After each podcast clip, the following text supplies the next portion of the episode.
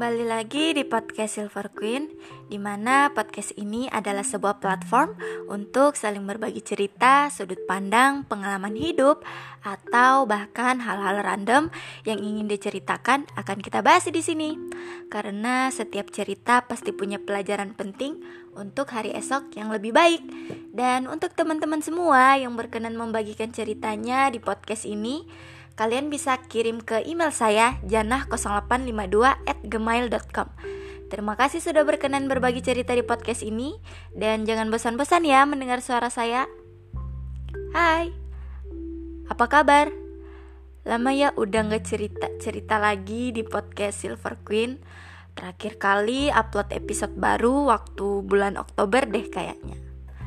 Dikarenakan belakangan ini saya lagi sibuk-sibuknya sama urusan kuliah. Maklum lah ya udah mau semester akhir. Lagi banyak yang dipikirin apalagi sekarang lagi sibuk-sibuknya nyusun tugas akhir. Bolak-balik konsul sama pembimbing revisi ini itu. Duh banyak banget deh pokoknya. Semangat ya mahasiswa. Eh kok lagi curcol sih? Maaf maaf maaf. Oke kembali ke laptop hmm Gak kerasa ya sekarang udah Februari aja nih jadi gimana nih tahun 2021? Udah punya target yang harus dicapai belum untuk diri sendiri? Kalau udah semangat ya. Semoga di tahun ini banyak pencapaian yang baik buat kita semua. Oke, segmen kali ini saya mau cerita random aja deh. Jadi kemarin ada teman saya curhat soal masalah circle pertemanannya. Katanya dia lagi ada masalah tentang salah paham dengan temennya. Sebenarnya saya terinspirasi dari ceritanya, makanya saya mau ngebahas soal ini di podcast.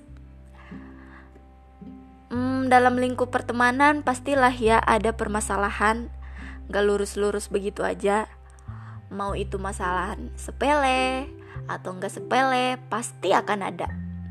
Dan menurut saya ketika kita mendapat suatu permasalahan sama teman kita yang udah deket banget nih Tapi karena ada satu hal kita saling marah Pada saat itulah hubungan pertemanan kita akan diuji seberapa kuat Sama halnya nih kayak kita ngejalanin suatu hubungan sama seseorang Semakin banyak masalahnya tapi saling peduli untuk menyelesaikan sumber masalahnya dan saling memaafkan, terus kembali ke keadaan seperti biasanya, maka akan semakin kuat hubungan kita sama pasangan kita. Begitupun juga dalam lingkungan pertemanan. Ya sama, seperti itu juga. Justru dengan adanya masalah dalam suatu hubungan, baik itu sama pasangan atau sama teman kita sendiri yang udah deket banget nih, istilahnya sahabat lah ya Malah di situ kita kayak lebih tahu sifat masing-masing gak sih? Seberapa kuat ego kita untuk saling memaafkan, saling menyampingkan ego kita demi menyelamatkan yang namanya hubungan.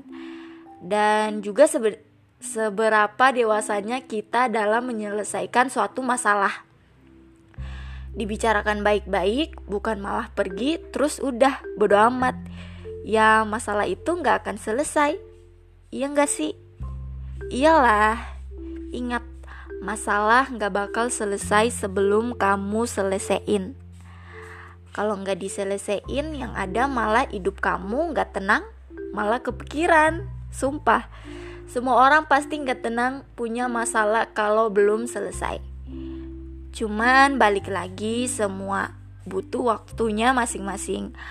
Makanya dibutuhkan kesabaran juga ya kadang kalau kita lagi ada masalah dalam hubungan kita nggak boleh juga maksa harus diselesaikan pada saat itu juga kadang orang juga butuh waktu untuk menerima keadaan memahami situasi dan juga butuh ruang untuk introspeksi diri ada baiknya dibicarakan lagi deh pada saat perasaan satu sama lain udah tenang Soalnya kalau lagi marah pasti ada aja tuh yang keluar tanpa sadar malah nimbulin masalah baru.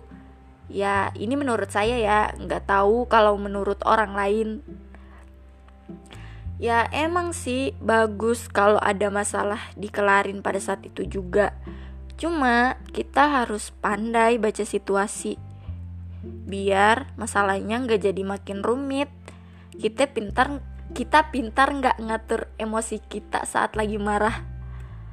Kan setiap orang beda-beda tingkat emosinya. Nggak sama.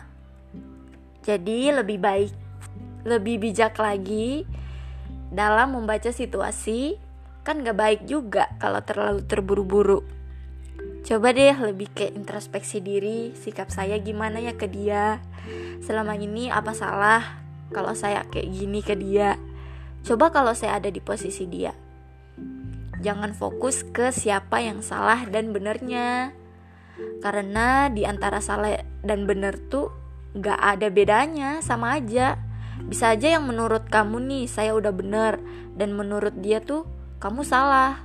Begitupun sebaliknya, dia juga udah ngerasa bener, tapi kamu ngerasa dia itu salah. Nah, sama aja kan? Gak ada bedanya. Semua balik lagi dari sudut pandang masing-masing. Kita harus bisa nerima kalau yang benar menurut kita belum tentu benar menurut orang lain. Jujur, saya juga sebenarnya sekarang lagi belajar memperbaiki diri untuk uh, menjadi orang yang pemaaf. Ya walaupun saya tahu saya emang orangnya rada-rada egois kadang susah buat maafin kesalahan orang lain pengen dimengerti perasaannya kalau lagi sedang marah. Apalagi kalau udah kecewa rasanya berat banget.